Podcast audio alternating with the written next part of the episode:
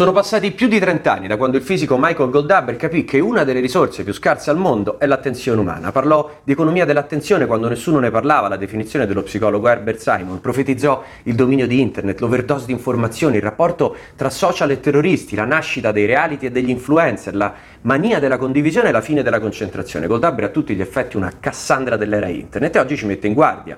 La ricerca disperata di un proprio pubblico e quindi il frazionamento della realtà è una tendenza in accelerazione costante, ognuno di noi presta, riceve o cerca attenzione 24/7. Tra gli effetti destabilizzanti anche la fine della vergogna in politica, il successo che sorride ai più spudorati e il poco spazio per valori come umiltà e modestia, soluzioni, riflettere su come l'attenzione, la nostra attenzione viene generata, manipolata, valutata, degradata e poi indirizzarla verso persone, idee e cause degne. Come disse lo scrittore Howard Reingold, l'attenzione è una risorsa limitata, quindi presta attenzione a cosa presti attenzione. E questo è un minuto di ispirazione in era Draghi.